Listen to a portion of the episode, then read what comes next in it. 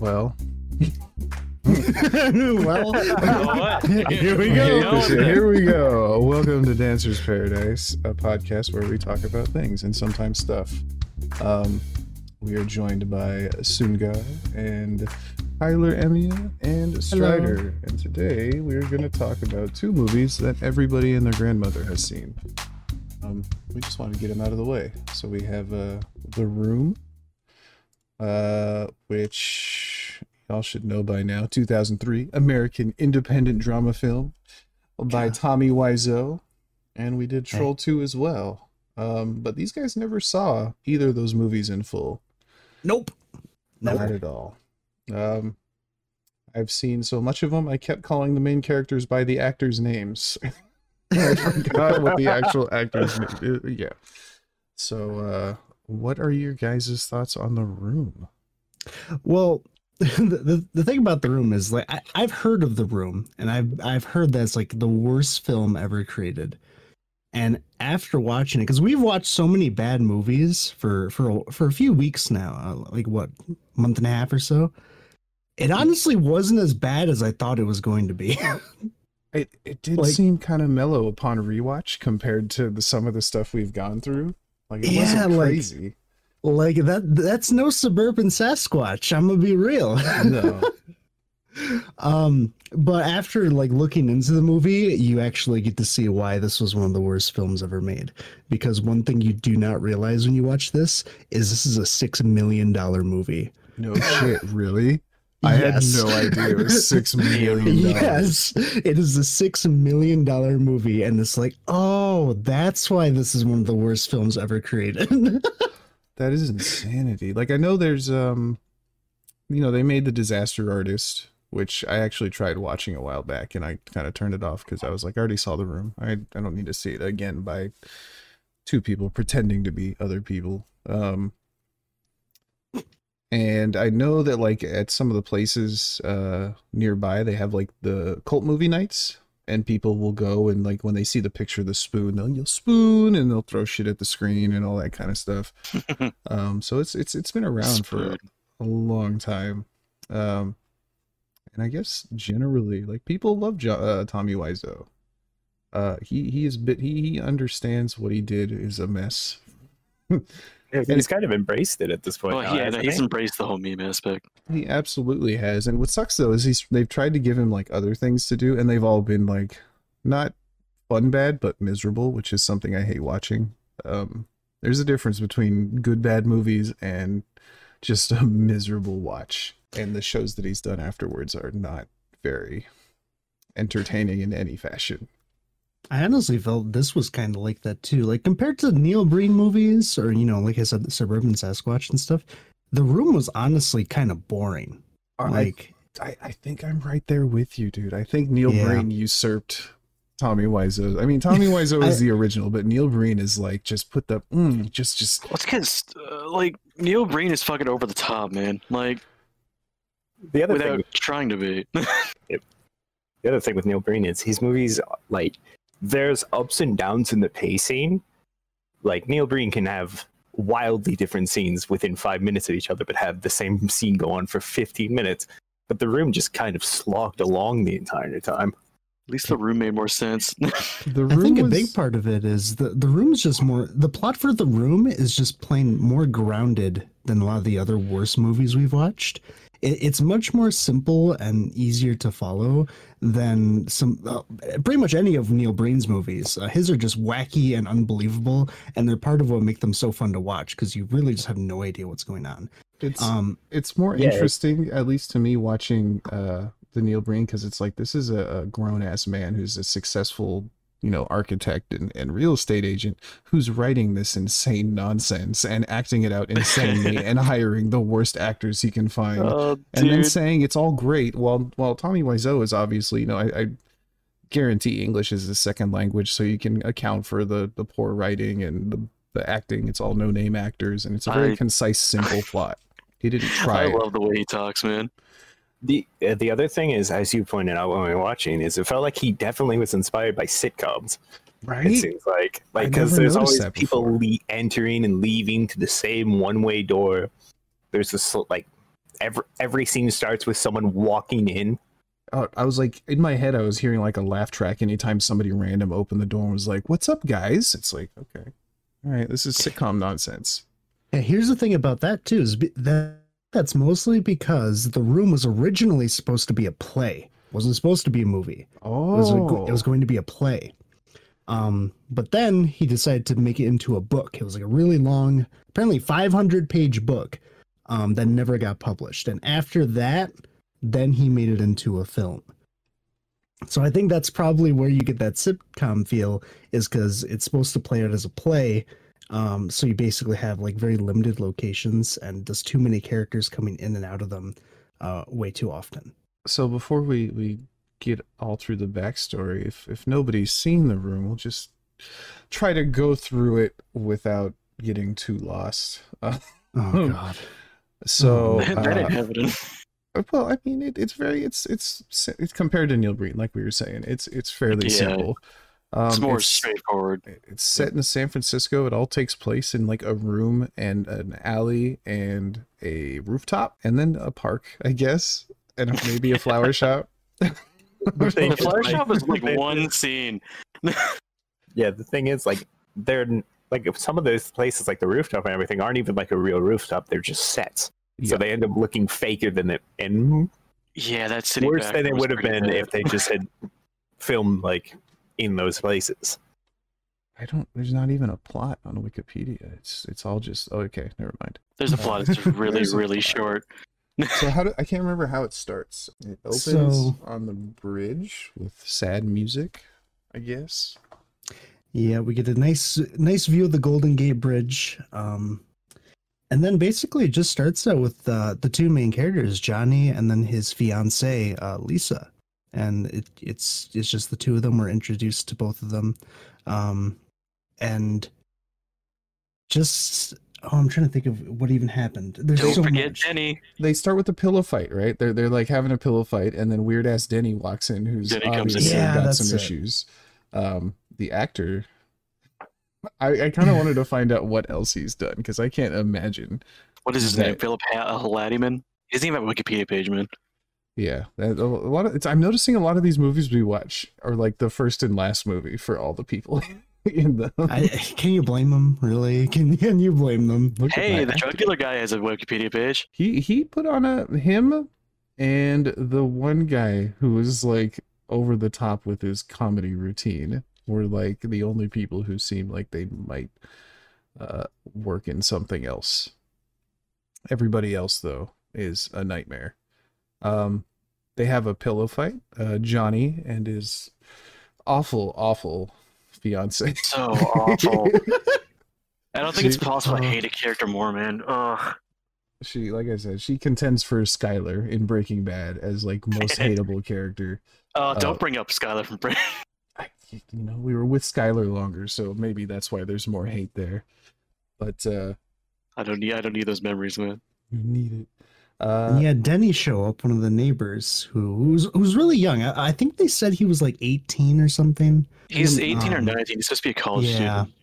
Yeah, you can tell he's very young. And it was really weird when he came in because they go upstairs and they're literally having a pillow fight like on their bed, and you can tell the vibe of the room of what's going to happen. It's foreplay. And Yeah. And Denny's just kind of there, like joining them. He says, like, "Can I watch?" Yeah, he's like, "Can I watch what's about to happen?" And they're like, "No." Oh, Denny. No, they don't even like try to do that. They're just like, "Oh, Denny, you're so funny." Right. And he's like, "Oh, shucks," and he just leaves. It's really strange. I don't understand why they thought that was okay. Like, no one tried to stop Tommy and be like, "Yo, this is kind of weird." But quick disclaimer too, the version that we watched had all of the sex scenes in this movie edited out because there's a lot of them. It was funny to me because I was telling you, like, if we're watching the movie, there's sex scenes and they're real bad and they're real long, and I'm just going to skip through them. And then the version we watched, somebody had apparently thought the same thing and just edited them all out. I was like, let's go. That's my guy. I think it'll be like, what, 12 minutes of sex scenes that we skipped over. Yeah. Yeah. So quick disclaimer there. We never watched any of them, just everything leading up and then it cut. But right off the bat, we get a sex scene. And the foreplay, if you want to call it that, that went on was so fucking long. I wish she cut that too. Oh my God. The pillow fight and the tickling. Yes. All this nonsense. It was fucking weird. It was so five weird. Straight minutes. It was terrible. I remember scenes of the movie. I don't remember what section. It's hard to remember, honestly, because like I said, the movie's really slow and it really slogs through everything. So a lot of the scenes, because they all happen in the same places, they blur together very easily. So it's hard to remember them. That's true. I didn't think about that. They're all in the same setting, so there's like no way to really differentiate. Yeah, they're very forgettable. It's like every setting, like the most used setting is the fucking just the room, the apartment. The other thing is, like, it feels like the scenes that are put in there, some of them are trying to accomplish the exact same thing. Like a scene 25 minutes later will just basically repeat what was said in a scene from earlier. It is weird. There's a lot of repetition in this movie. Yeah. But after that, we cut because, you know, it's sex scene. And then we get to Lisa's now home alone because Johnny, who's a banker, has gone to work by now. I think they said Lisa has a job. They mentioned that she has a client, but they never go into specifics on what she actually does. She mentioned something about computers, but they really, that was like a offhanded line that really never went anywhere. So she just sits at home all day being awful. Pretty much. It's made very apparent in this scene where Lisa's mother comes to talk to her that Johnny pretty much does everything. He pays for everything she has. The house, or excuse me, the apartment building, the car that she has, pretty much everything. He is financially supporting her through pretty much everything she does. And Danny, or Denny, and her mom. Denny as well. His name is Denny. Denny, whatever. I just want to say Danny. I want to say Denny's and order me a. Yeah, order you some fucking breakfast sandwich. Get some flapjacks. Hell yeah. The thing that I noticed as well is like these guys all have some sort of like God complex. Like Tommy is written as, or Johnny, God. He's written as like a number one king of San Francisco. Like he's the nicest guy. He supports people financially. He's best friend. He's nice to everybody. He can do no wrong. Yeah. He's just a good guy and the world is terrible to him. Just like Neil Breen, you know, it's a trend. It's noticeable. We also saw a shoe shot, which is noticeable between all these movies as well. I don't remember where it was, but it was when they were all walking. Was it when they were walking out of the alleyway after they played football in suits and tuxedos? I think it was. I think that was it. Anyway, yeah, that vibe becomes super apparent because in that next scene with Lisa talking to her mother, they get straight into it. She's like, I don't love Johnny anymore. And he's so boring. They've done nothing to like the scene before this. Like they look like lovebirds. You don't know that Lisa's a piece of shit yet. And they're having fun. Yeah, it feels like honeymoon phase, right? Like they feel like so in love. Like it almost feels like they're in a new relationship. Like they've only been with each other maybe a couple years, and apparently it's been. They said 5, but they've also said 7. Yeah, so I'm not sure. Yeah, it changes, but she just straight up's like, I don't love him anymore. He's so boring. And and the mother's like, are you crazy? He like pays everything for you. And it's completely crazy. Excuse me, because it's very apparent that they're trying to make Lisa as shallow as possible. I mean, they do a good job. They definitely do. To be fair, it's obvious, but it works. Yeah, she is very easily hateable.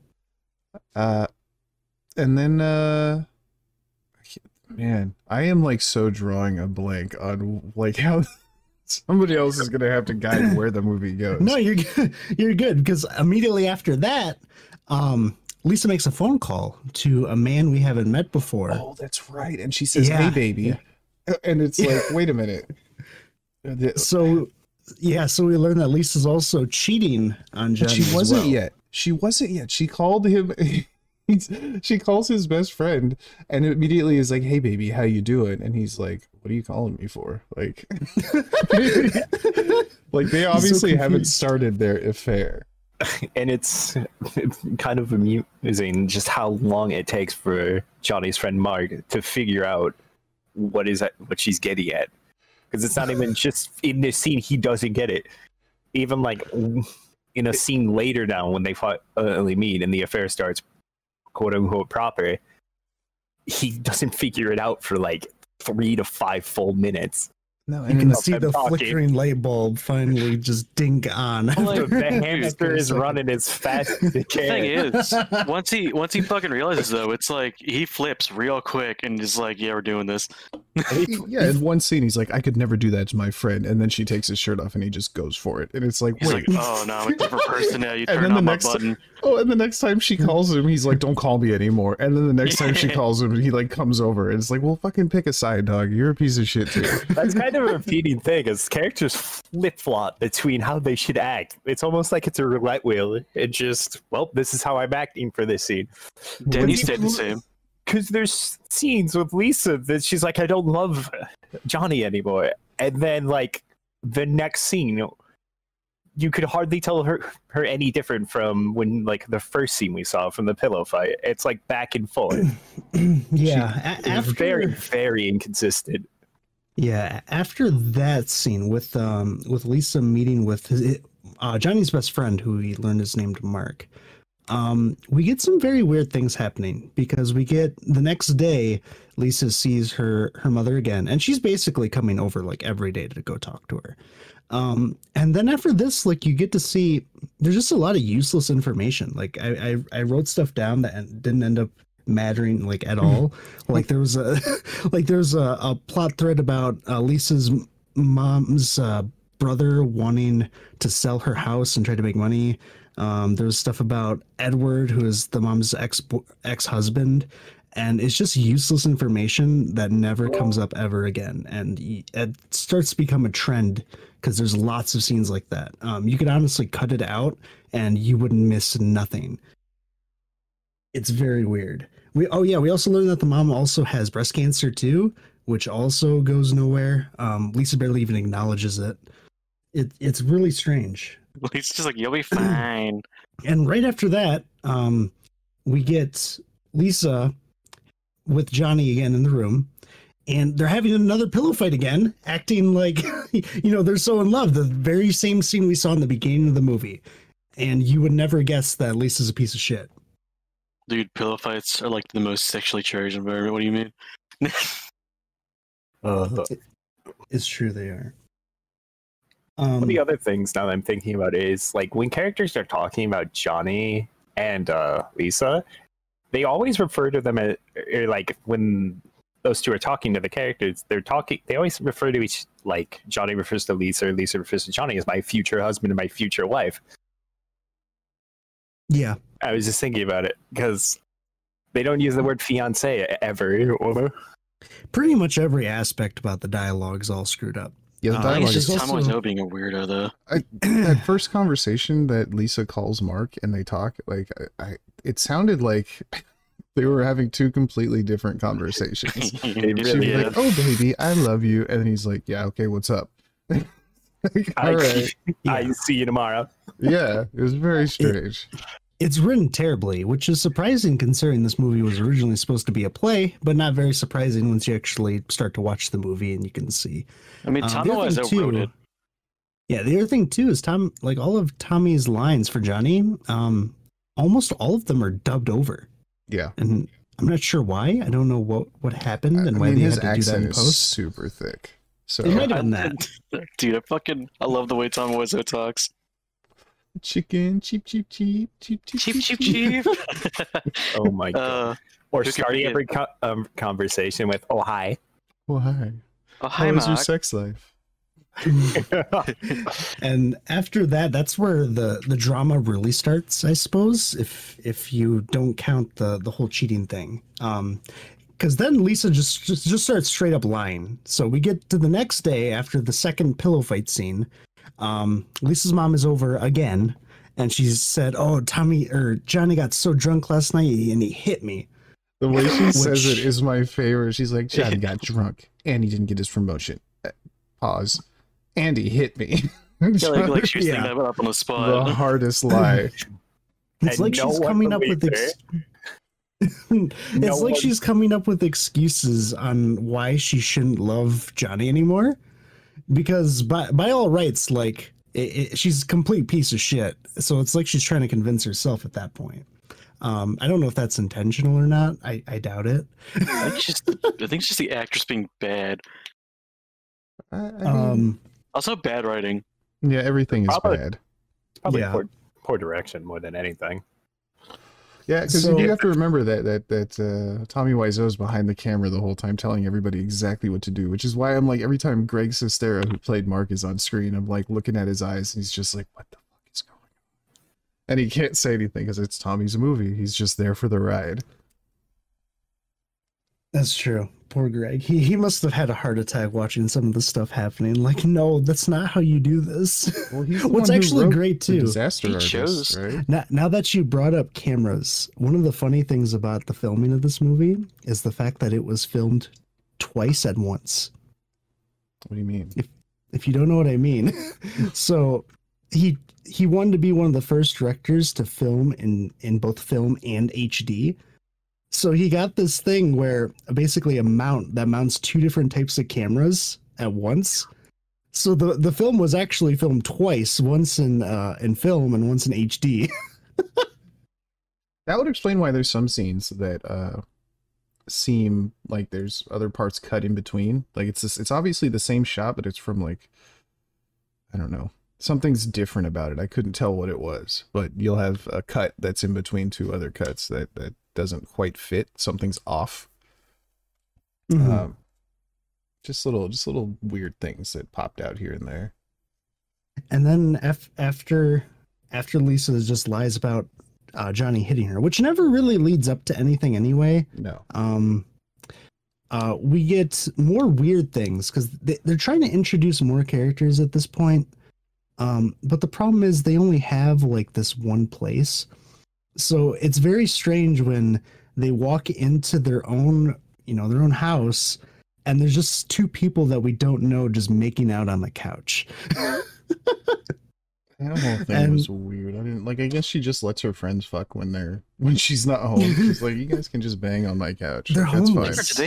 Do they have a key to their place, or was the place just unlocked? I can't remember. The place was just mostly unlocked. It seemed like because there's way too many people that enter, unless they have like 9 sets of spare keys. Well, Denny straight up says he has a key. Yeah, but also Lisa's mother walks in. Both of those got people walk in on their own. Communal apartment.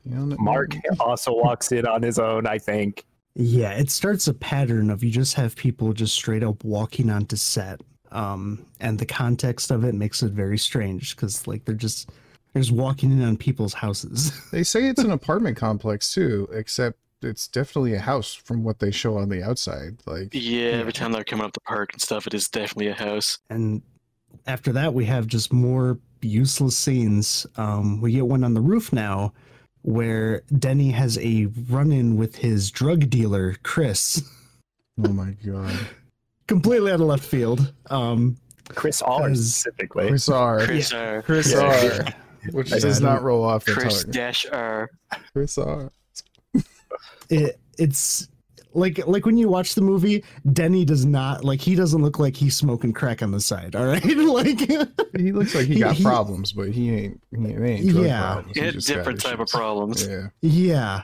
So it's very strange. But basically, Johnny, with the help of Mark, fight off this drug dealer who's trying to get his money from Denny that he owes him. So they fight him off, and then. After that, that's basically it. Like, it's never a problem ever again. I do like that scene, though, because Lisa is, screaming in Denny's face, what do you want the drugs for? What are you doing, Denny? And they're just, screaming at, I don't know. What are you doing, Denny? I don't know. Why are you doing this? I don't know. You're not my fucking mother. Oh, yeah. It's Lisa's mom. You're not my fucking mother. Oh, never. Stop ganging up on me. Stop ganging up on me. And then it's real quick, but Tommy and Mark show up and grab the drug dealer, and there's just a line off screen. Let's take him to the police, and they just kind of drag him off there, and then they show back up 5 minutes later. They just dropped him off at the police station and ran back up the stairs. They live next door. All of the that are introduced in this, almost all of them are dropped at the end of this scene. They don't go anywhere. Oh yeah. The police. You never hear about Denny's drug problem again, I don't think. No, you don't. Like, you never figure out like the whole issue with the drug dealer asking for money, like, or the repercussions of what they did. Nothing. That was the only scene where the it's a thing. He never shows up again. Never before, never again. It just happens, and then it's done. He went off. It doesn't end there either. There's more, because like after this scene, we get like a talk between Johnny and Denny, and Denny is like, he basically says, "I want to fuck your fiance." he doesn't say that. He says, "I'm in love." It's supposed to be cute teen love, except he's definitely a grown ass man. Yeah, well, he's a college student at this point. Yeah. And Johnny's so chill about it. He's like, don't worry about it. he actually says that. Don't worry about it. It's going to be okay. They say many times he's a father figure, and he trusts Lisa. I trust Lisa. Yeah.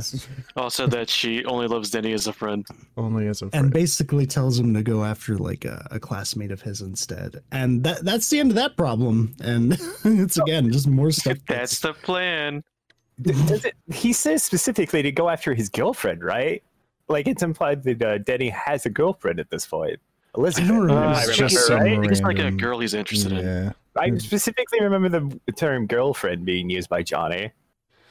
I don't. Maybe I don't remember if it's then or later. He was talking to Mark about a girlfriend. But he also mentions it to Denny. I do remember this. I don't remember that. I think he mentions that chick by name to Denny, though. I don't think he ever says actually his girlfriend. But this is like so not even a thing. Like, this is not even worth talking about. Well, it doesn't go anywhere. It's not a plot point. See, because we're not done with that rooftop. Here's the thing. So Mark also meets a friend of his, and Johnny's as well. They're mutual friends, Peter, who is a psychologist. Before that, they had the scene where he calls Peter a chicken. And they tell him he's a chicken, cheap. And I don't remember why they were telling him that. He was talking about all of them and stuff. They were talking about running like beta breakers or something, which is a marathon in San Francisco. Oh, and Peter said, "No, I don't want to do it." And they go, "You're a chicken." And what's really weird about it is like Tommy Wiseau goes "cheap, cheap, cheap," which is not what an American would say a chicken sounds like, right? And then Denny and Mark join in, and they're both like "cheap, cheap, cheap, cheap." And there's a whole bunch of people going "cheap, cheap, cheap," and it makes no fucking sense. I don't understand it. Some weird like bully thing. But the fact that like nobody turned to Tommy and was like, "Yo, dude, it's not what chickens sound like. Show me a chicken that goes cheap, cheap, cheap." It's weird. It's the same. You see that a lot with a lot of bad directors. I guess no one wants to bother with it. Yeah.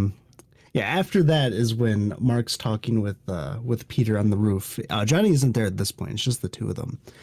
And he admits to Peter that he's having an affair with Lisa, Johnny's fiance.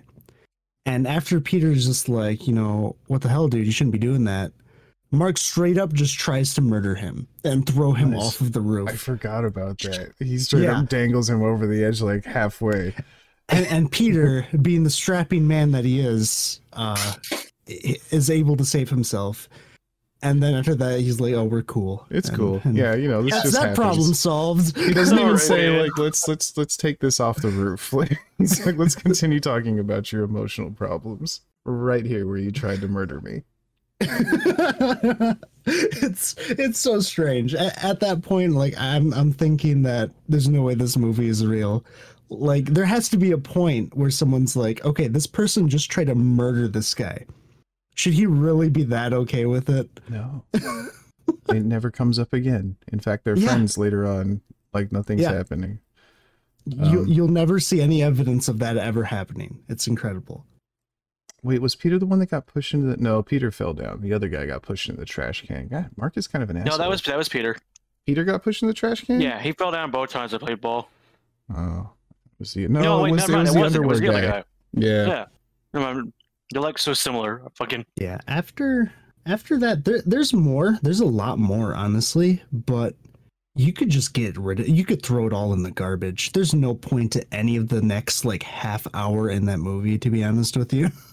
There's a sex scene between Mark and Lisa, I'm sure. Yeah, there's one of those. You get more talking with Lisa and her mother, but it's just they're just reiterating the same things over and over. You get the guys, Johnny, Mark, Mike, and Peter, who are just in tuxedos. I think they were just trying to like try them on for the wedding that's coming up in like a month or so. That's right. Always a month. You get a scene where Johnny and Mark are talking and jogging and exercising. Again, goes nowhere. There's no point to any of them. Yeah, there's just honestly, your sex life. Yeah, although the one thing we did miss is that at some point Tommy goes to a flower shop and the dialogue is just perfect. He just walks in and goes, "Hi." The flowers scene. Oh, I didn't know it was you, Tommy. Yeah, it's me. Can I have flowers? Yeah, that'll be 18. Here's keep the change. Hi, doggy, and then leaves, and that's the whole scene. Hi, doggy. Everyone is like trying to speed run that scene. Yeah, it's everyone's speaking so fast. There's like a little delay between in each line. They cut each other off. They're overlapping. Yeah, they're straight cutting each other off. It's one of the fastest scenes I've ever seen. Not only, here's the thing, it's dubbed too. So he dubbed it, cutting her off. Star Wars, man. He actively cut her off on purpose. He made that happen. Just muted her. Like, get out of here. One of my favorite things is that the dog got $100 for starring in that scene. Oh, did he? Yep. Oh, hey, that dog did a great job. He did. He sat on that counter perfectly. He was a star of that movie. Best actor. How much did the picture of the spoon get paid? It got paid in exposure. Exposure, basically. Yeah. So after like all this useless stuff, the only real important thing is the birthday party that they host for Johnny. Yeah. Which in itself is, I don't know, maybe that's just me. But, you know, I don't really find that you're hosting these huge birthday parties for, like, someone that's... I think he's supposed to be, like, 20... No. Like, what, 20-something? 22? in the movie? Uh-huh. He's older than that, I thought. He absolutely is older than that. Well, he's older than that. Like, no, like, Johnny himself was supposed to be, not just the... Is he? Yeah. Oh, that's weird, then. Because remember, like, Lisa, they've supposed to have been together for, like, 5 years. And didn't they say she was really young? They said 7 years later on. Like, they were going to go for 7 years. They kept changing. Listen, math is hard. We're just going to leave it at that. But either way, like, this birthday party goes on for, like, all night. It's crazy. It is the most uncomfortable birthday party. I could not imagine being a guest at such a birthday party. So... it's a lot more of the useless stuff happening during this birthday party, but the main thing about it is the tension for the whole thing is seeing when Johnny's gonna catch Lisa and Mark together, because they're being so they're not even hiding bold. They are being bold. Like they have I am surprised that this party is still happening when everybody knows that this dude is banging this dude's fiance. And they're like dancing and kissing each other. It's very strange. Tommy's aware of it at this point. Oh yeah, he set up his recorder.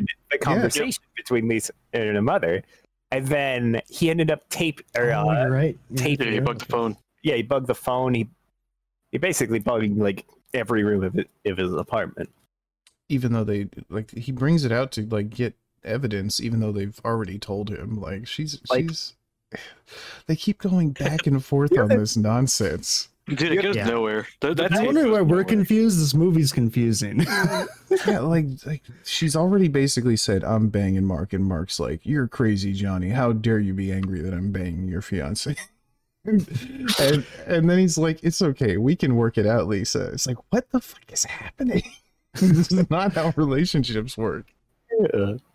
So one of the things is when he does over here, it's implied that like they can't see him, even though he's like maybe 15 feet away. Hiding behind the stairs. It's not a big building. It's not like there is no hiding.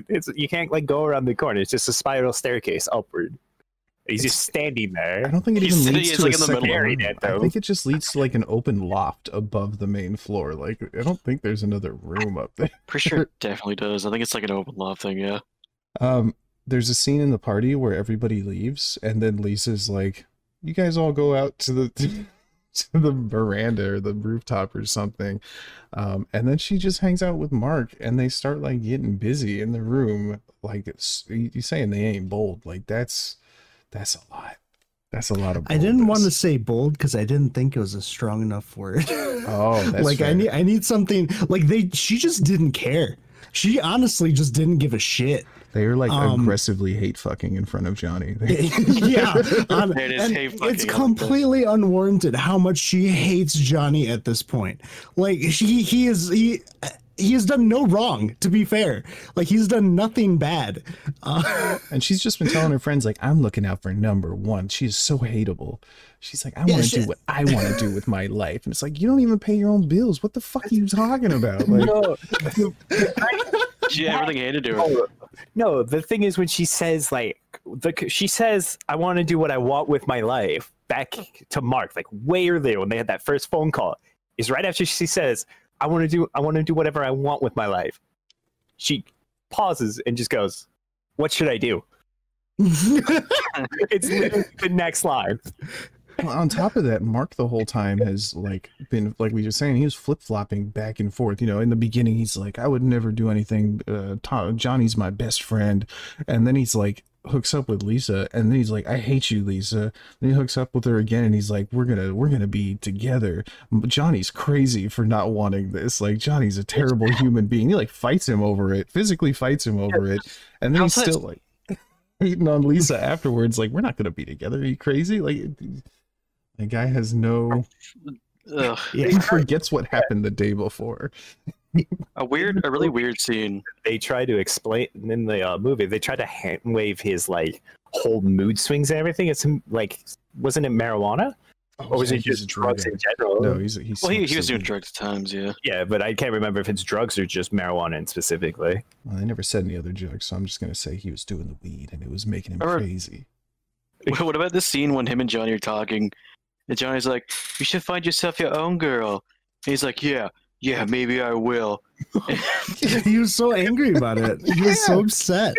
Like, Johnny didn't know like, at this point. He was just trying to say, maybe if you find yourself a nice girl, you'll be happier. And then he gets all pissed off at Johnny for no reason. As if he's like trying to flex on him or something. It's very strange. This is where Johnny goes out there and is like, we're expecting. And that goes nowhere real fast. Oh, that's because Lisa lied about it. Oh, did she already say that? Yeah, so Lisa lied, because in like right after because her friend's asking her about it, like what the hell? So what's going on if you're gonna be with Mark or Johnny? Now you're having a kid. Apparently she was lying. She says, "Well, I'm gonna be having a child eventually at some point." So it's completely meaningless. Again, it goes nowhere. It's just Lisa being terrible. It really is. At this point, there's some new guy who joins the cast who doesn't have a name. I believe he does. He does. Oh, he does. His name is Steven. Oh well. Oh shit. I feel like he was added because Peter's not at the birthday party, and I feel like Peter left the cast and Steven got brought on because Peter received a concussion during one of these scenes they were filming, but Tommy Wiseau wouldn't let him leave. And it ended up this whole walkout where like a bunch of the cast members left with the guy who played Peter because they wouldn't, because the dude had suffered a concussion, but Tommy Wiseau wouldn't let him leave the set. Is that when he fell in the alleyway? I believe. Which, I don't know. That's why he doesn't show up. He probably hit his head on that tiny fucking door they keep walking in. He didn't miss much. That door is so small. So they get in a fight, right? And then everybody leaves. Yeah, at this point, Lisa just straight up tells Johnny with Mark that she's cheating on him. So Johnny and Mark start fighting, which basically is just them shoving each other, and all the party guests stop them. So this is nearing the end of the movie, because now Johnny's basically torn apart, heartbroken, completely. He retreats from the birthday party, in upstairs into the bathroom of the master bedroom, and basically locks himself in. Everyone leaves except for Lisa, including Mark. Mark leaves as well. And at this point, Lisa's trying to get him to get out of the bathroom, but you can tell she doesn't give a shit about him anymore. She's gone full like, I hate you. You'd be better off dead. Again, for no reason. and she sucks. And she starts rubbing just salt into the wound because she calls Mark, and she's speaking loudly too because she knows that Johnny can hear him. Basically saying that she wants to be with him, and they're gonna meet up, and they're gonna go sleep with each other again. And then that plot point from earlier where Johnny bugs the phones, that comes up. He grabs a cassette recorder and plays back the audio from that call, and at this point he's livid and he's throwing shit and he's screaming. But Lisa doesn't give a shit. She just leaves. There was that one edit that we had to rewind. I don't know if that's in the movie or not. But he is straight humping. What is that? He was humping like her dress or something. Yeah, the dress that she was playing at the beginning of the movie. It's a nothing scene that may not even exist in the actual movie, but still. The way that was cut, I swear that was the YouTube guy. No, I don't think. I think it literally is like a triple take shot. Like, that wasn't edited by the guy. Him just rubbing the dress on his balls. I think it is. I think it's actually in the movie, but I'm not 100% sure. Well, I'll have to do some research later. So then I guess Johnny pulls out a gun. Johnny got his gun. And we get all these flashbacks of their relationship throughout the movie so far, which is just pillow fights, really. I mean, you know, with that scene, I can see like what he was going for, you know, everybody has left him. His friends betrayed him. His, you know, as he said, everybody betray me. His fiance betrayed it. You know, everybody just treated him like shit when he was just the nicest person to everybody. And so instead of anything else, he kills himself. Yeah. With the gun that they had acquired from when the drug dealer was. Oh, is that what that was? Yes. Oh, so all of that was just to get a gun. That's why the drug scene is there, is so they can get the gun for later. Oh, true. It is the same gun, isn't it? Yep. I didn't even realize. Yeah. That's the only reason in that drug scene. That whole scene is in there. It's because they need the gun for the end of the movie. I've been bested by Wiseau. It took too long to, or I think they were too far apart, really, to make that connection. They never had a scene where they like put the gun in the box. They just had. Yeah. There was a gun, and then there wasn't a gun anymore. It never came up again. In an box, like no gun safety here. Well, I mean, they're two adults, and the only kid around is Denny, and he's an adult. So, you would trust Denny with that gun? I wouldn't trust Denny with the key to my apartment, but they trust him. Denny also has his own apartment, but we never even see it. No, well, it's the room, not the rooms.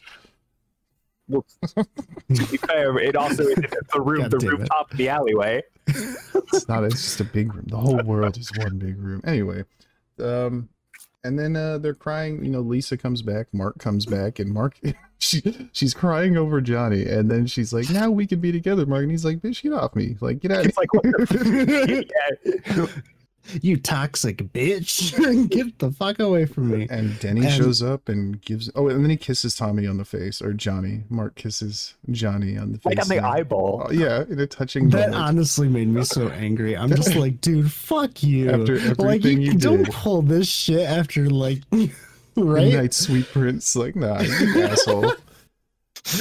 And then Denny cries and hugs Johnny, and then the police show up, and they show up really fast. Yeah, they do. Like, because there's like some indescribable amount in unknown time between when Johnny shoots himself and when Lisa and Mark. Wait. They took the drug dealer to the police station, and they were only gone for 2 minutes. So maybe the police station really is next door, and that's where they showed up to the gunshot. Yeah. The police station just heard the gunshot. Yeah. That siren was from inside the station.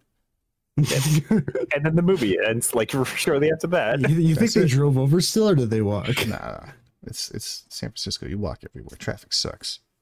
Oh yeah. But yeah, that's the end of the movie. It's honestly like the backstory behind the movie is more interesting than the movie itself. It's because it's fucking. I do want to bring something up here. In the original script, there was apparently a whole subplot about Johnny being a vampire. Whoa, oh, that would have been good. That would have been so good. That would have been mad power. Where? I want the book. Where's the book? Unpublished, sadly. Tommy wanted Johnny to reveal his whole, or like reveal his whole vampiric nature by having Johnny's bends fly across the San Francisco skyline. Yeah. He kind of looks like he'd be a vampire. Yeah, I guess that 35mm HD, only the 35mm was used, so I guess they did. Yeah, yeah. But the fact that they needed two people to film for one camera is hilarious. Yeah. $6 million movie. I am honestly baffled. And it made what, $1,900 on a digital release? Like, it didn't even cover the cost of the single billboard that they had.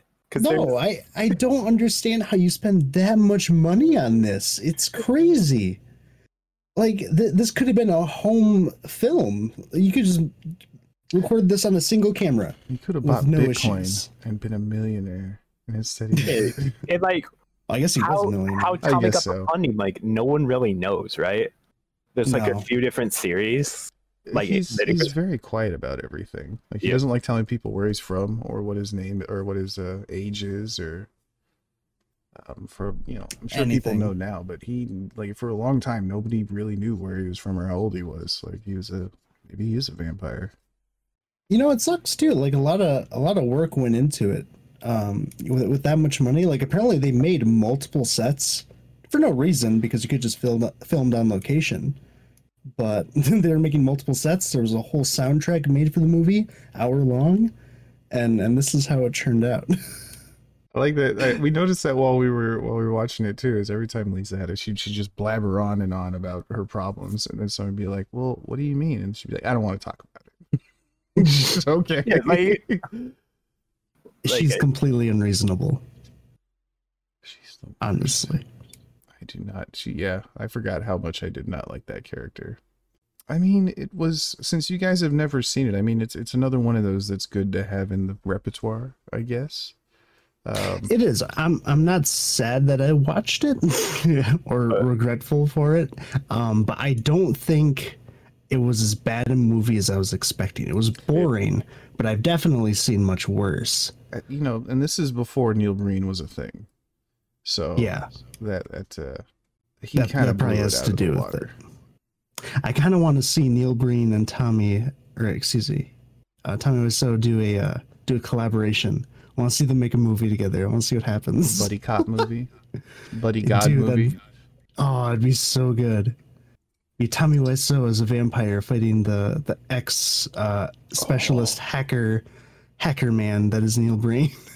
Cyber Jesus Neil Breen versus Vampire Wiseau. That'd be amazing. Oh my god, I need to see it. I have to see that. That'd be incredible. I'm putting my money at Neil Breen. Are you? Yeah. I don't know. He can jump into tall buildings and jump out of them the same way. It'd just be one of those like kid fights where, oh yeah, well, if your character can do this, mine can do this. And I have a bazooka blocking invisible shield. Oh, that's what it would turn into. It'd be a cinematic masterpiece, honestly. Bad special effects all around. Were there? I don't even think there were special effects in The Room. The Room? No, I was more sort of feeling like referring to, you know, Neil Breen's use of really shitty fucking effects. What, so, you mean the rotating skull in the desert wasn't top of the line? This is how slow the movie was. We immediately were like, let's just go watch Neil Breen movies again. Pretty much. I guess the final question is, like, do you guys think anyone should actually watch this? After having you guys watch it, it's almost like if you've seen all the memes, you've pretty much seen the movie. Like, yeah, I'm on the same boat. I think the only reason you'd ever watch this movie if that was like your thing, if you were like, you know, one of those like us who just really like watching really bad movies all the time. But if you want to watch something that's so bad it's good, I think Neil Breen's your go-to guy at this point. I would say watch this and then watch Neil Breen just so you can like compare the two and watch like the baby step. I mean, this and the other one we're going to discuss, Troll 2, are like, if you've seen bad movies, you're going to have to see these eventually. They've been talked to death, but it's you got to have it in your lexicon. It just has to be done.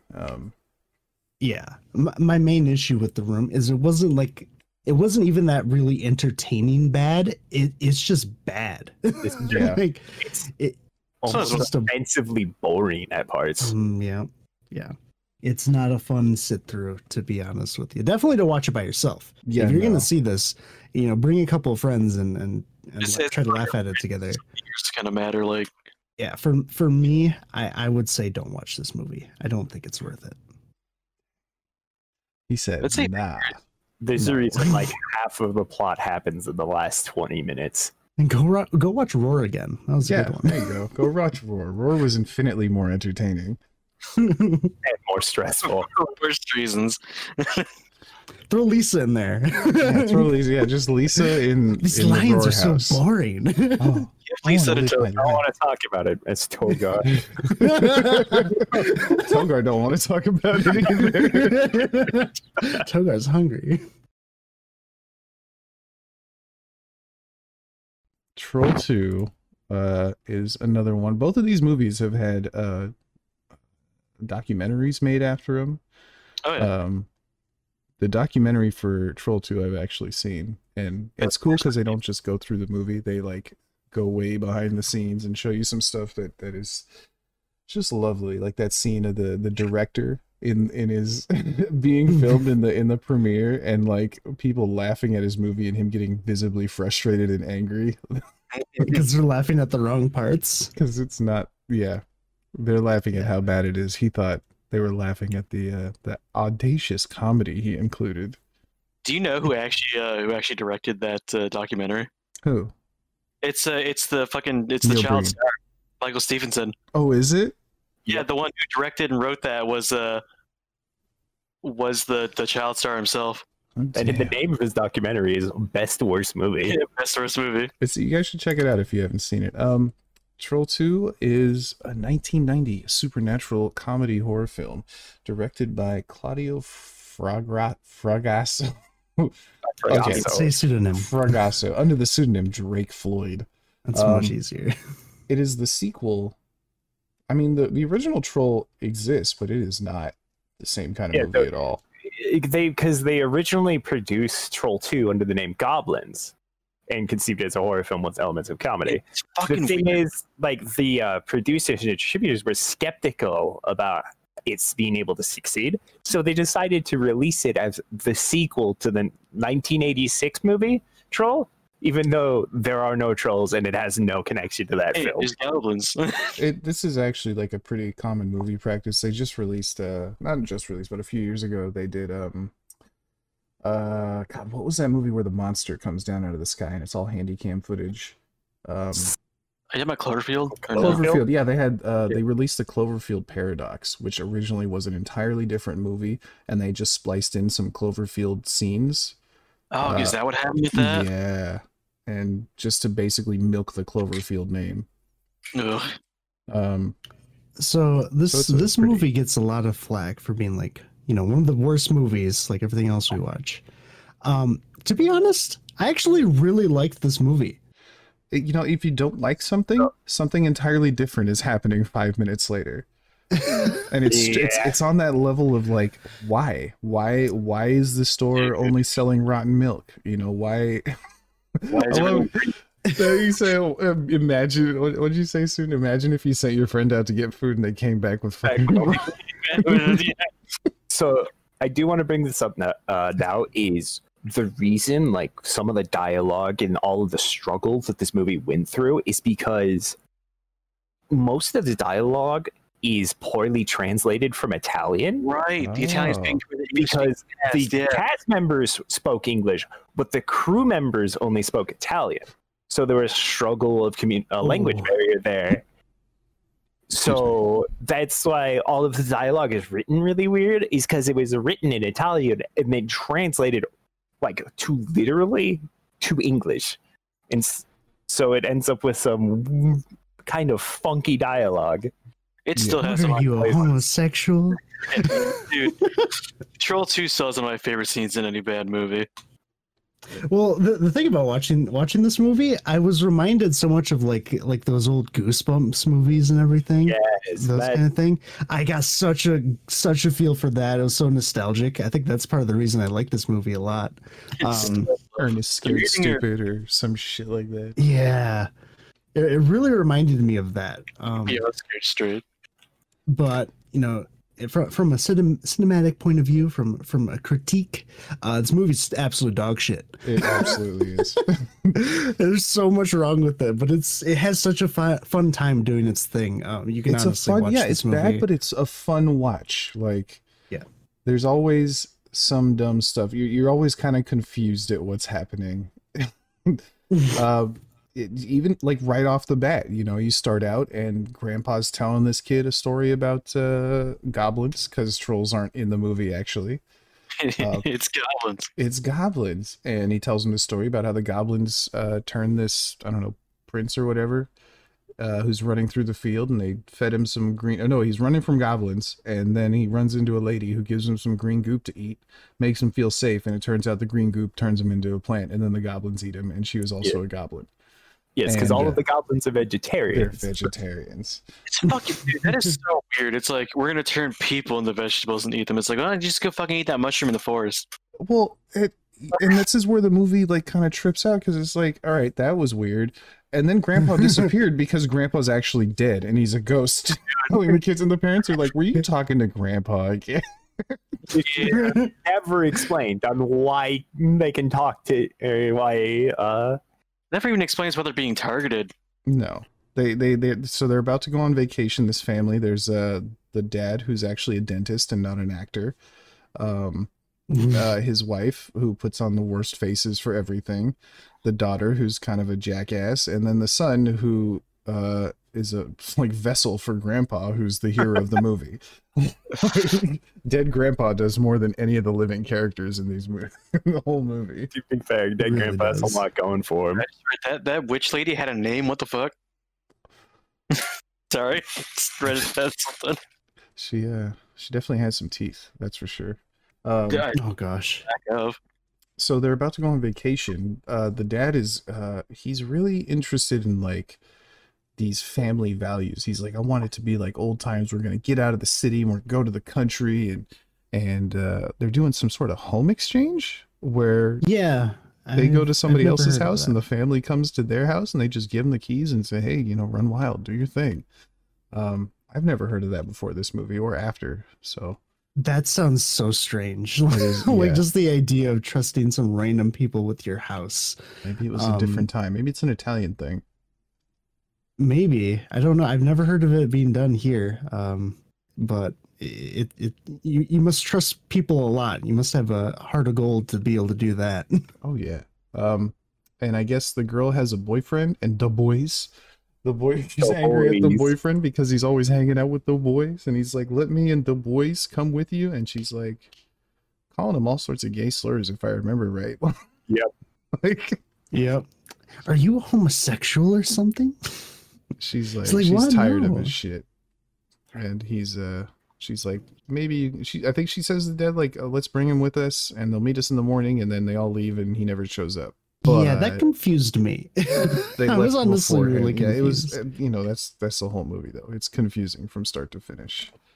Because we find out that apparently, I guess his parents are rich or something, because he actually owns an RV, and he took him and his friends, basically to the location ahead of them, but never actually said anything to her and let her know. So she's like crying in the car, thinking that he just straight up abandoned her, said, nah, I'm gonna hang out with the boys, when actually he's already there.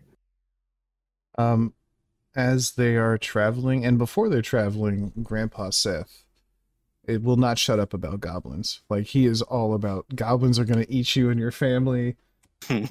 He's been having the kid have dreams about it. In the dreams, everybody's turning bright green and turning into plants and shit. Like, and Grandpa also finds like any situation he can to try to warn him, even if it puts the son in danger. Yeah, doesn't he like pretend to be like a homeless guy or something? Hitchhiker. The grandpa pretends to be a hitchhiker, and the kid's like, "Hey, Grandpa," and then he snaps out of it, and he's just being shaken by this homeless guy on the side of the road, and Dad's like, "Hey, what are you doing?" Down. Like the homeless guy's like, "What's wrong with you?" Does he jump out of the car too, like while it's moving? Because he sees Grandpa, so he basically tells them to like slow down and stop. He opens the door, runs out, and up to who he thinks is his grandpa. They end up, they're vacationing in the town of Nilbog, which is a very tough mental puzzle. And Grandpa's like, "You don't eat anything. You guys are going to turn into plants, and the goblins are going to eat you." Yep. And they get to the house, and there's like a spread of food left for them by the family. Oh, they get to the house and the family's like, they don't say anything to them. They just get in their truck and leave, as the dad's like, "Hey, we'll take care of your house and be fine." And they say nothing and leave. And he's like, "This is fine." And then they find all the food on the table. They're like, "This looks good. Let's start eating it." It's all green. The corn has like green toothpaste on it. It looks like Play-Doh. Green toothpaste. Everything is coated with green shit. And they're like, "This is delicious." And the son, has to save his family, and Grandpa uses his superpowers and stops time to give him time to figure out what he can do to save his family from eating the food. And as any normal person would do, he gets up on the table and just starts pissing all over the food. And it works. The only way to save my family. It absolutely works. Is it here where the dad says like one of the greatest lines, or is it? Oh yeah, it cuts to him dragging the kid out and throwing him in the bed, and he tells me, "I won't have you pissing on hospitality." And you he's like, "On hospitality, I won't allow it. I won't allow it." And he's like taking off his belt, and he's like, "What are you gonna do to me, Dad?" He's like, "I'm gonna put another notch in my belt loop so I won't have to feel these hunger pains from starving." It's like, oh, I thought you were gonna beat that kid. Yeah. So at this point, you basically realize like any of the food that they eat, will make them goblins supposedly.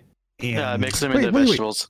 Wait. Yeah, doesn't it? Not, yeah, vegetable goo. It'll turn them into vegetables, which the goblins will then eat. And I can't believe how long they go without eating. Yeah, it's like 2 or 3 days. Yeah. It's like, yeah, and fine. None of them are complaining about it either. Like, "Oh, I'm so hungry." No, none of that. They're just chilling.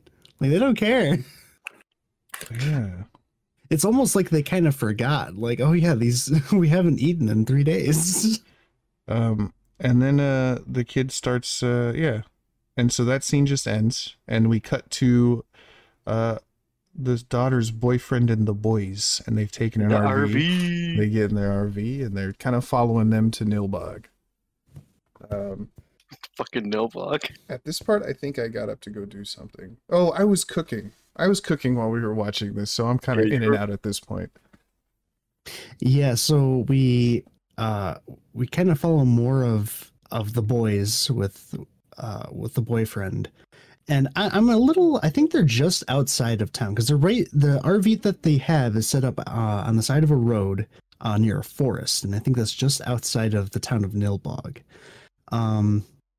And at some point, one of them goes to, I think they go to go get some food. No, he goes out for a smoke. He goes out for a walk.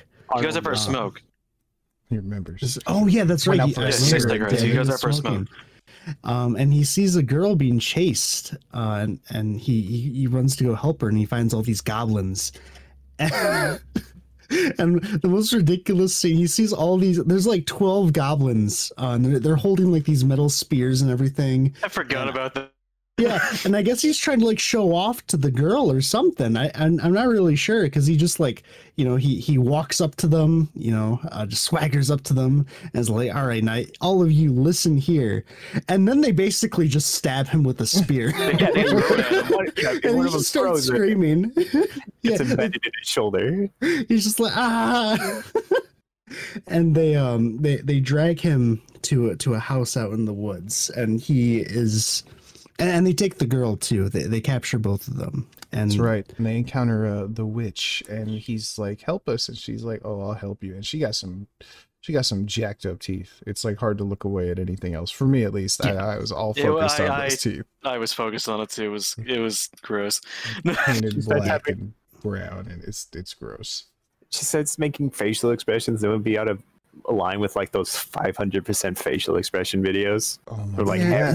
It's so dude, it's like super it's like exaggerated. I don't even know if that's enough to describe how over exaggerated they were. It was pretty wild. It was like a cartoon character.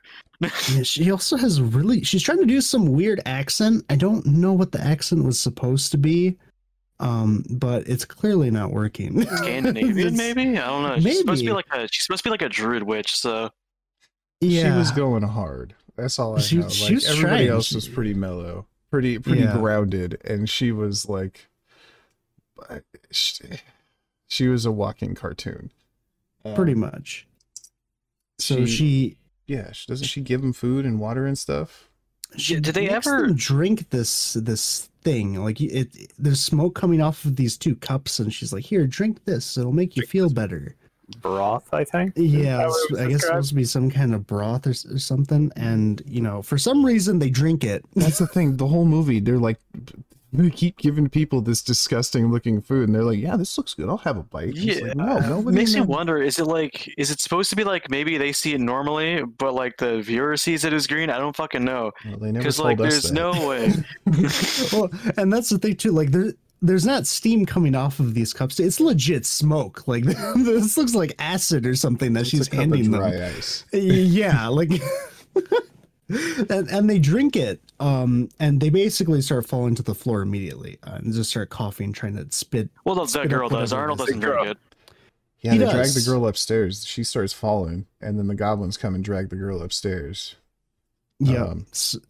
And then we see the vegetable like soup. Vegetable goo. It basically kind of turns to jelly. Yeah, my favorite fucking scene though comes out of that. Is he planted in the ground yet? I think he's in a pot. Yeah, it's the scene where he goes, "They're eating her, and then they're gonna eat me." Oh my god! It's fantastic. Dead face the whole time, and it's so monotone. Oh my god! It's the best. Oh my god. Yeah, and then for whatever reason, he gets turned into a tree. Not sure why. Yeah, he doesn't get turned into a plant like everybody else and immediately eaten. He gets turned into a tree, which he sticks in a pot. He's like a human from the waist up, except covered in green shit. I mean, everything else, a tree stump. His plant parts are like chewy looking too. And I will say, the one thing I do love about this movie is the costumes and everything, and the makeup is done so good. It's done so well. I can appreciate it. It was very. You guys know Giallo? Old Italian horror films? Nope. Okay, so old Italian horror films. They call them Giallo films. I don't know. I think that was the director of a lot of them, but he made like Zombie and all these. They're obviously horribly acted, but all the makeup is like disgusting to look at. Like, have you seen Dead Alive? It's along those lines of intestines being pulled out and stuff you just weren't seeing at the time. But this is very reminiscent of that, where things just look gross all the time, from like the lady's teeth and her makeup to the plant stuff and just shit dripping all over the place. It's top notch stuff. I was honestly very impressed with it from a movie that's said to be so bad. They did really good with it. It was entertaining in that way. Like, it was fun to look at, if nothing else. Yeah, yeah, it's definitely worth watching just to see it. And I think that's pretty much it for them. He just kind of just chills in the house for a while as a tree. We get back to him eventually, but he can't really go anywhere. Yeah, he's kind of chilling. His legs are now tree trunk. So at this point, night passes. We're back to the morning, and we return back to the original family. And they realize that there's no food in the house whatsoever. All they really have is a jug of milk. And they realize that the milk is spoiled. Something's wrong with it, because when they pour it out, it's just all chunky and gross looking. Makes me wonder why was there milk in the house in the first place? If everybody in the town of Nilbog is a disgusting goblin, is goblin milk? Was it goblin milk? I expect it to be green. Maybe. Who's got cows? Who's actually farming out there?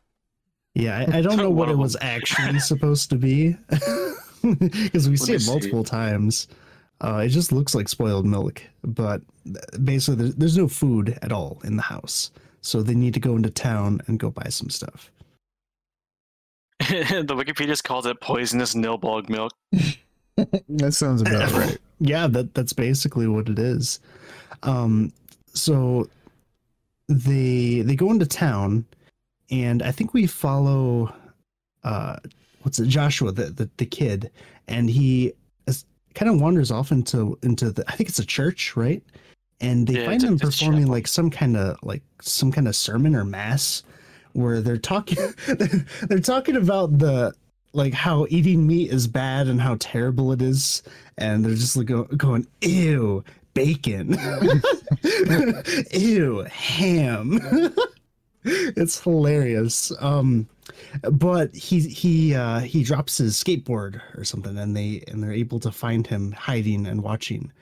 And they're trying to feed him some of that milk, which I think they said it's supposed to be ice cream, but no, it was actual ice cream. They were trying to feed him poison ice cream. Yeah. So, but the father finds him, and basically all the townsfolk that are there back off, and they head back home.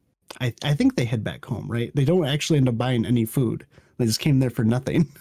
Am I wrong in that? I don't think they actually bought anything, did they? I don't, well, because they never eat anything for the rest of the movie, so. Yeah. Oh, the Josh when his dad. They just left. He's like, this is some weird shit. Let's go home. The general store was like closed. That's right. We were talking about the 10 minutes. Yeah, it was closed. I forgot. Yeah, back in 20 minutes. Yeah, the back in 20 minutes side. From now. Yeah, for a win.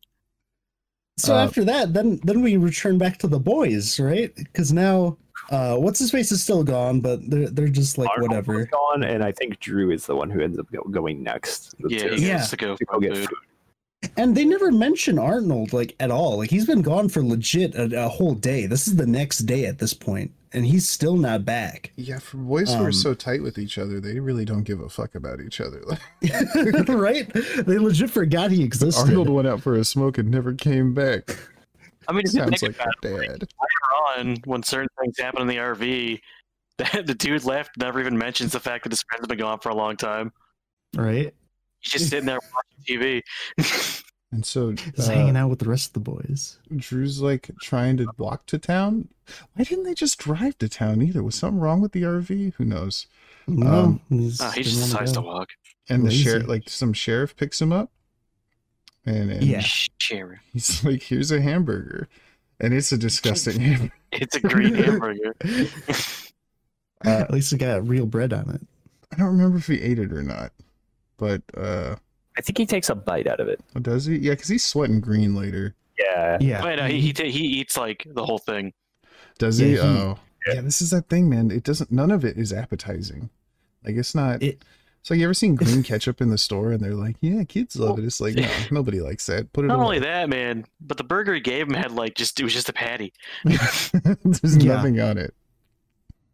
And he ends up making it to town through the drive, and he gets to the store, and all the store has is dirty milk. It's nothing but milk. It's nothing but milk. There's a milk fetish going on in this town, and it's not refrigerated or anything. It's just left on the counter. Well, to be fair, if it's not pasteurized, I don't think it has to be refrigerated, right? Something. I don't know about I'm no milk expert. I couldn't tell you. I think it'll go a bit fast regardless. Sorry. That's true. I wouldn't trust it anyway. Right? I'd be a little iffy about it. No. Well, he buys it. He gives it to him for free, so he just takes it. And then the greatest thing is he just tries to come back, which is hilarious because he just left to go get food, and his plan is to come back with not even a full gallon of milk. But before he can, he's confronted by a bunch of the townsfolk who tell him to Arnold's waiting for him at the chapel. Church. Yeah, the chapel. Yeah. Because they have a party or something. No, it was they told him Arnold's waiting for him at the chapel. is what they do. Yeah, that's all just staring at him too. Like they don't say it right away. They stare at him for a good 20, 30 seconds before anyone says anything. it's only when he comes back out they say anything. And he finally gets there. This is where the witch is, and he finds Arnold, who's now a tree, and he tries to save him. He like rips off the bark that is over his mouth. I just like that Arnold's trying to, like, drag me over here. Come on, drag me. He's stuck in a pot. He's dragging the pot that he's in, just like, hey, you're so heavy. He's huffing and puffing, trying to get him to move. What's even weirder is how, like, when he rips the bark off, Arnold, like, spits out blood, and he's just like, eh, whatever. I think it was coming out of the tree. I don't think it was his. No, he spits it out. Like, yeah, he spits it out. Well, there's something else where, you know, the witch comes back, and then she got a chainsaw, and then she like starts chopping up Arnold. You know, like they're not showing it, but you know that's what's happening. And Arnold starts laughing. Like there's no pain in his face. There's no like. So I just figured since he's a tree, he doesn't hurt. Even though I don't know if I'm assuming trees. Apparently Drew's just killed off screen. Yeah, that's the last time. Yeah, you never see him again. And that's the end of Arnold as well. Yeah, I don't understand why they killed Arnold or why they turned him into a tree. I didn't really, you know, maybe some people are like salad, and then like if you wait and you know like turn them into a tree, they turn into steak. You know, if you're vegetarian, firewood. It seems like the men who are fed poison food turn into trees, while women turn into soup. Oh, look at you! Because the like 3 or 4 people we see that happen to, that's what happens. That's true. Because in the dream that he has on the way there, Joshua turns into a tree, Arnold's turned into a tree, the woman's turned into soup. Oh yeah, you're right. And there's another woman later that we also see. Yep. Okay. Problem solved. Men are trees. We figured it out. It's phallic symbol. Okay, sure. And then after this is the party. Yeah, that's pretty. That's right. The townspeople are like, "We're sorry, we weirded you out. We threw a party for you, a totally not weard party."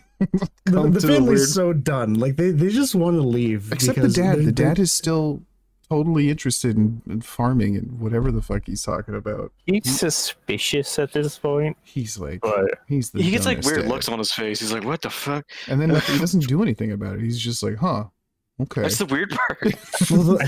He's too hungry to be concerned. Okay, you know what? Right. This is another movie where we're adding in things that weren't told to us. All right, they're too hungry. Okay, I can get. Fair. What? He's like over 2 days at this point. What are we supposed to figure out, man? I guess. Well, the funny part is too, like we haven't seen the family actually do anything. No. Did they already go to the sitting in the house? Did they already? They've basically been harassed by the townspeople. That's it. Did they go to the town and the kid was like, "Goblin is Nilbog backwards"? Yeah, they did. Okay. Yeah. He sees the town sign in a mirror, even though this town sign looks like Goblin. Yeah, no, dude, that G is a C in most scenes until they needed to be a G.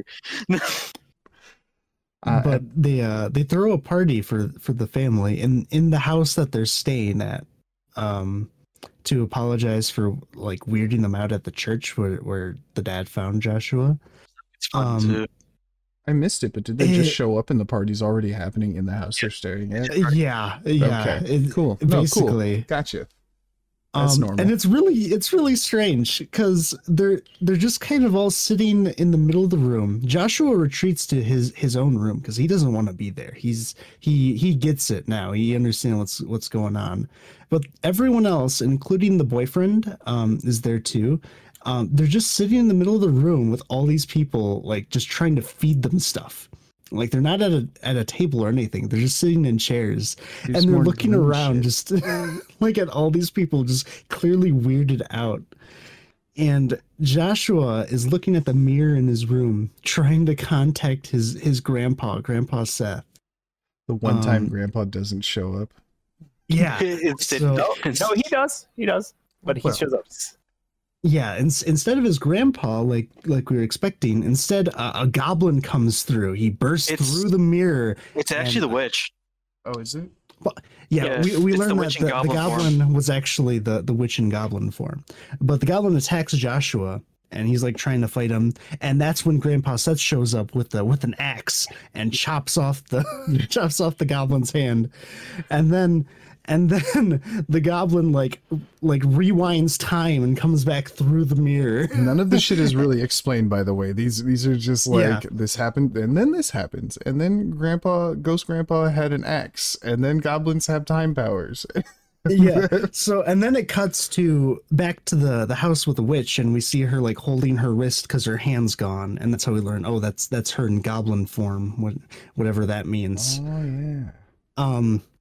And then we get this scene where she like is in front of this big stone, and she refers to it as the Stonehenge Magic Stone.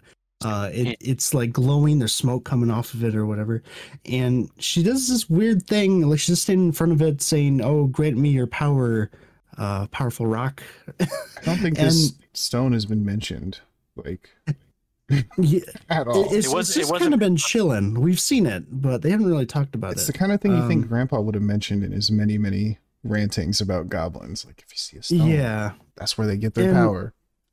And she uses the stone to get rid of her herpes and fix her skin, because now her skin looks perfectly fine, and like she looks normal now, and her hand is back. She's become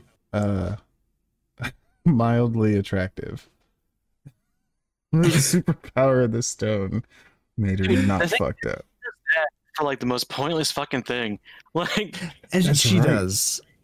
I don't remember if this happens first or if we're still at the party. Yeah, scene order was, I don't know, but after she transforms, she like directly goes to that RV. Yeah, it shows you get back to the RV, and Brent, I'm seeing, you know, these names are all negligible in the movie. Probably dude bro names. fucking Brent's just sitting in the RV by himself, like all of his friends are gone, and they've been gone for like 2 days. 2 days, and he doesn't give a fuck. The family at this point, right?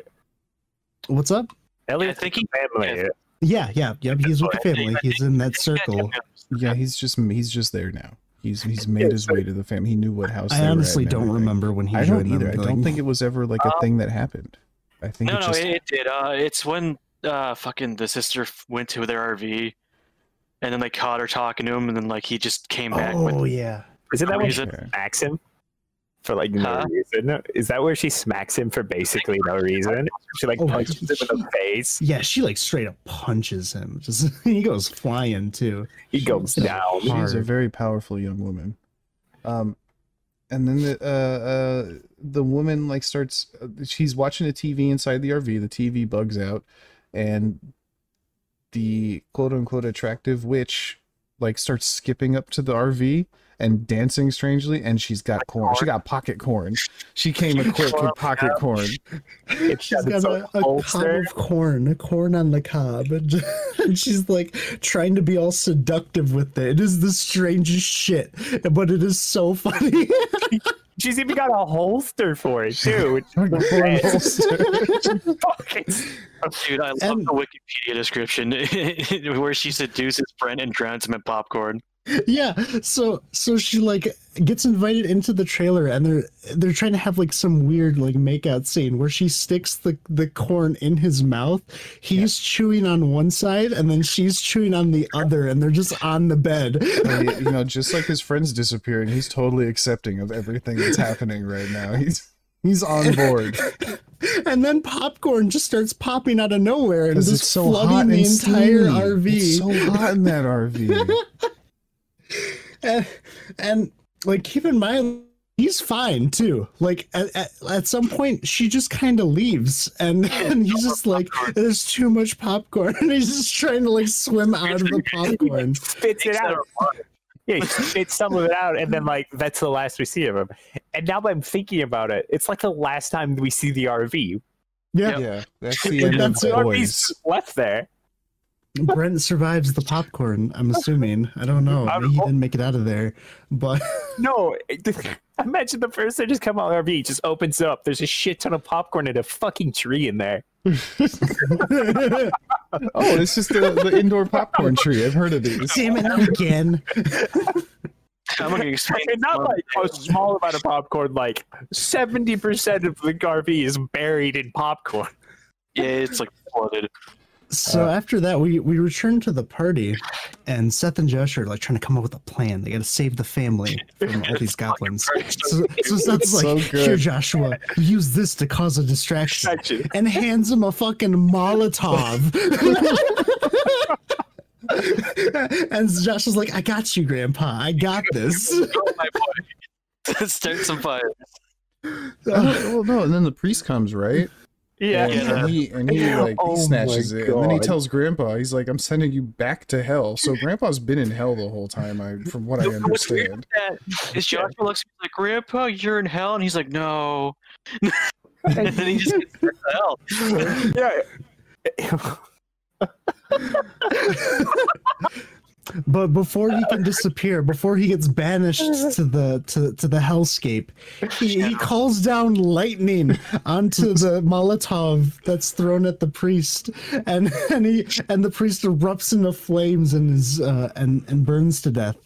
And at this point, like, everyone heard the thing. They hear the priest screaming, so everyone comes outside and they see the body. And instead of a normal human corpse, the dad came out and. Oh no, you're right. Yeah, yeah, no, he comes out with a fire extinguisher, and he puts out the corpse, and immediately everybody's like, "Hey, you did this. You set him on fire." Even though he's that's not the only thing. Huh. Is the corpse was actually a goblin. It wasn't a human corpse. It was a goblin corpse. His true form showed after he died. Yep. So that's when the family's like, "Oh, wait a minute, something ain't right. What the fuck is that?" And now the jig is up. You know, everyone knows that they know. You know, they have the critical information. So now the family's scared, and they retreat back into the house and lock all the doors. Now, the goblins, like, some of the goblins are cops. Like, they have guns. Like, yeah. And instead, they just let him go into the house, and like they throw like a sack lunch at the door. It's like, it'll be much easier on you if you eat this than us having to violently kill you. Bag of trash. Here, that's your food. Eat this, and we're just going to wait outside until you do. Well, what's great, too, is, like, there's only 5 members of this family, I think, right? There's only 5 of them. And there's, like, including Elliot. Including Elliot. Well, and Seth, so 6. And there's, like, 20-30 people here.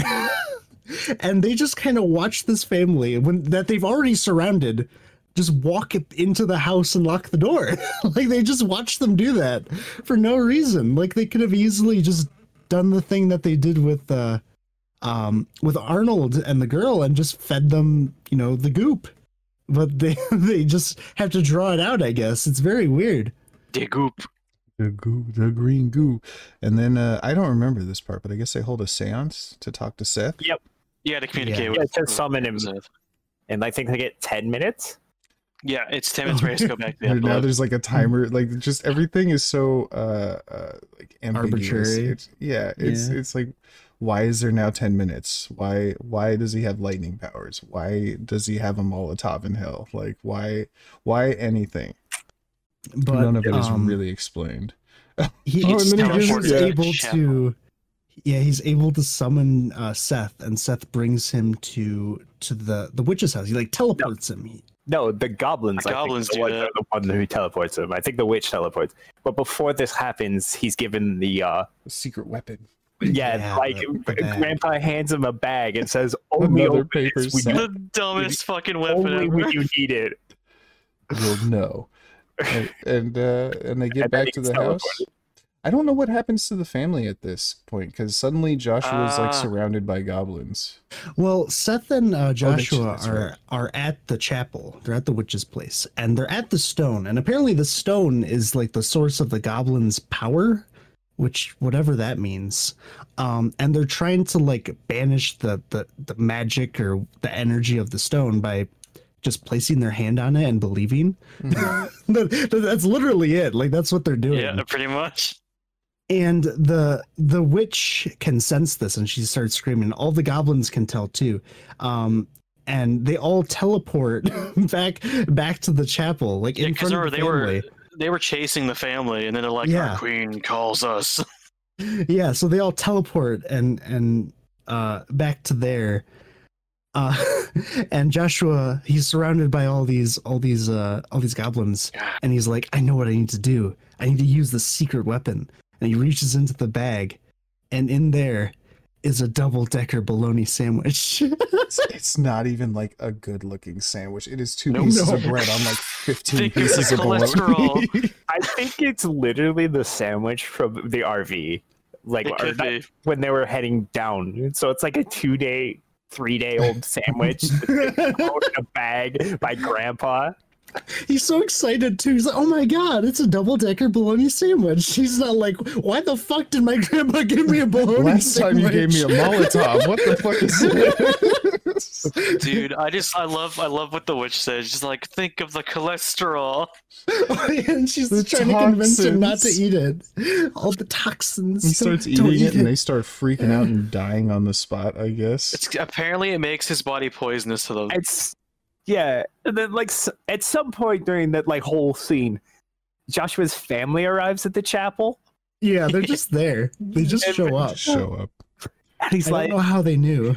Yeah, and after making his body poisonous, he tells them all to touch the stone, right? And concentrate. It's like the power of goodness is what destroys the goblin. The power of goodness, I forgot. Another like MacGuffin thing that has no backstory to it. Like it's just constant nonsense. It's so ridiculous, but it works. I mean, it destroys all the goblins and the witch. Almost all the goblins. Hey, spoilers. Don't want to be spoiled for Troll 2. 1990s movie, this 31-year-old movie, just in case. But yeah, everything's been solved. They're all fine. Some of them are dead, but that's okay. They all return home. No one checks up Drew or Brent. Yeah, fuck Drew. Fuck Brent.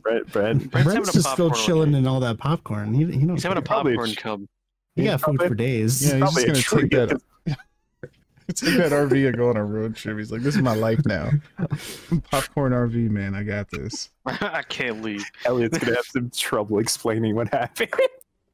Where's your boys? Where's the RV? But they return home. I guess Joshua and his mother stay at home, but the father takes his daughter and Elliot back to his house to take him back home. So it's just Joshua and his mother. His mom starts eating an apple from the fridge that she took, and then Joshua says he's going to go take a shower. There's no mention of the family that was staying in their house, and she's just going to go into their house after seeing everything she's seen. I'm going to take a bite of this food that was left here by that family. Yeah, he goes off and he says, I'm going to go take a nap. Take a nap. Well, the thing is, that family never left. Yeah, it's supposed to be inferred because the family sees them at the church gathering. Oh, I didn't see that. Remember? Okay. Wait, were you supposed to be at our house? We had car trouble. Ah, I didn't see that. So then, who brought the apples? Yeah, I think it's supposed to be suggested that they went all the way there and just came back. Well, like they can teleport, so I guess it's possible. Who cares? But it turns out that they poisoned all the food in their house. So when the mother ate the apple, she turned into goo. Joshua finds her, and she's on the kitchen counter, and there's a bunch of goblins eating her, and he just starts screaming, and that's so they offer a bite. Yeah, the goblin offers him if he wants a bite of his mother. Oh, you want some? Yeah. And he just starts screaming, and that's the end of the movie. It's another tragic ending, just like The Room. I like bad endings to movies. Apparently, like there's a Troll 3. There's a couple of them, and it features a hobgoblin. Yeah, none of them have anything to do with the other ones. It is not a real series. This movie, trying to explain this is ridiculous. Oh my gosh. It's completely nonsensical, but it's so much fun. It's so much fun to watch. It's like, you ever hear a kid tell a story and they just make things up as they go along? It was kind of like that, yeah. Just and then it's an and then movie. That's what it is. Yeah. Yep. And then. Mm-hmm. And no, it's like nothing's explained, like the reasons why things happen in this movie. They just happen, and there's no explanation. Grandpa comes back half a dozen times. It's never explained why. No, it's great though. I love it. Like, it's bad, but it's the entertaining kind of bad that I enjoy in some of these really bad movies. It's what The Room lacks. It's the reason why I say don't watch that movie.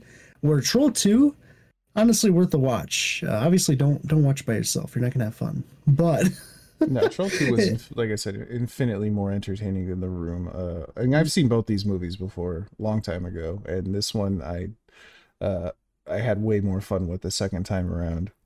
Yeah, and the poor director, because this movie obviously did not do well. And we said it before, there's a documentary about this movie where the director is in a movie theater where this is debuting, and he's like gauging the audience's reaction. And he's getting really mad because they're laughing at parts that they should not be laughing at because they're just terrible. I just can't believe he went into like this screening, and nobody's like being, quiet about why they like the movie. He just went and sat down and was like, they love my movie. They loved it for all the wrong reasons, and he was so hurt. Apparently nowadays he's glad that it had the impression it's had on viewers. Of course. What are you gonna do? Be angry about it your whole life? Like, I mean, I feel like certain directors totally would be mad. There are, like, who's that guy who does all the video game movies? God. It's not Uebo, is it? It is. Is it Uebo? Okay. Uebo, who's like, my movies are great. You're fucking wrong. I'll fight you in a boxing ring if you think otherwise. We gotta watch a video game movie at some point. That'd be amazing. One of the Resident Evils. They're bad. We can find something. I mean, if we want to watch the animated Resident Evils or the live action, I think would be better. Live action. Both of them for different reasons. I felt somebody was talking on stream about the live action ones, and they were like, "I love them," and I'm like, "Wow." The first one was all right. It was an actual movie. The rest of them, there's something. There's something, that's right. But to be fair, the third animated Resident Evil movie has the scene of Chris and the movie villain fighting on the rooftops with pistols, the pistol duel. Was it the one that you showed me the other night where they're just shooting at each other's feet from like 2 feet away, spinning around in circles? Gun kata. Like 50 seconds long. It's so good. It's so good. Yeah, because those movies have simultaneously some great scenes and some hysterical scenes for the wrong reasons. I would definitely, like I said, this one I enjoyed a lot more than I expected to, even after seeing it a second time. It just has so much going on that is, I mean, if you're trying to like watch a good movie, this ain't it. But if you're looking for an entertaining movie, this is I might even say, like, if you want to watch it alone, it might be worth it just to sit there honestly, with your mouth open going, what the fuck? Like, it reminds me so much of freaking Goosebumps. Say Cheese and Die, like all those little short stories, those little horror ones. It reminds me so much of it, and I actually love it because of that. It's so nostalgic. And it's honestly so fun to watch. As bad as it is, like it's very easy to ignore and just kind of sit back and laugh at, which is always like a good thing. That's the issue with The Room, is that it's just boring and it's hard to do that. With this one, you can definitely just sit back, watch the movie, and just have a good time. It is bad. It's written terribly. The dialogue's terrible. But the actual feel and theme of the movie is just too much fun to really hold a grudge against it. All the effects work is disgusting looking. And you can like miss an entire 10 or 15 minutes, come back, and you'll have just as much idea of what's going on as anybody else. Yeah, you proved that theory. Yeah, I just love the fact that there's no trolls at all in the movie, but it's called Troll 2. They're not. It's such an oversight. Man, I'm just... They could have easily just renamed them, like renamed them to Trolls instead of Goblins, but they, I guess they just needed the Nilbog thing, like that plot twist. It had to be in there. It had to be. Yeah, it's no movie without Nilbog. Exaggeration calling it a plot twist. That was the other thing. Like the sets are kind of like they did go to a real town. Like there's no actual sets. Like they are in a house and in a town and in the forest and in a chapel, and maybe the chapel's a set, but. And there's some production value. Yeah, there's a lot of production value for something that's so bad. Not if you told me they spent $6 million on this and $6 million on The Room, and I had to pick which one cost an actual $6 million, there's no way in hell I'd think The Room was it. Yeah, you could have filmed that on like on just a one home camera in a room, honestly, with strangers and no script. It's basically what ended up happening. It would come out pretty much the same. My vote for better movie, definitely Troll 2. Oh, I like that idea. Same as me. Better movie. I think it's around the board. This is about, unless Soon got Mad Room Love. Well, I like them both, but like Troll 2 is more fun to watch. That's for sure. The Room earns its title as the worst movie ever made. It was from that age of like, I want to say like The Never-Ending Story, where it just like. There was all kinds of stuff to look at in a single shot. Yeah. The Room doesn't have that. Not at all. What came out first? The Room or Troll 2? Oh, Troll 2. Troll 2 did, actually. Troll 2. 13 years. 13 years ahead of it. It's from 1990. Room is from 2003. Really? Yep. Wow. Yeah, because honestly... Troll 2 it even looks better. Like it just straight looks better. Yeah, the camera shots. There's such a time difference. The Room had some unflattering camera angles for sure. It's always that any camera angle on Tommy Wiseau is not flattering. Well, I mean, because like most of it is, if it's like of the different like 4 or 5 different rooms we have in The Room, the camera's always spaced from the same place basically.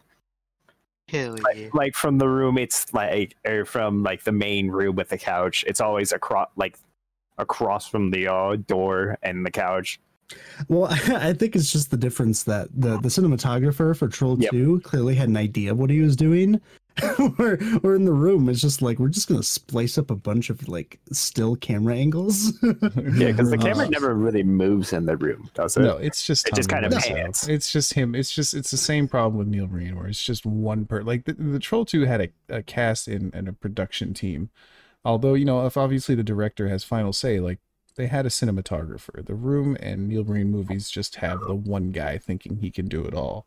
And don't get me wrong, I applaud the amount of work that goes into that, but it's also like what happened with the Star Wars movies, where so there's got to be checks and balances.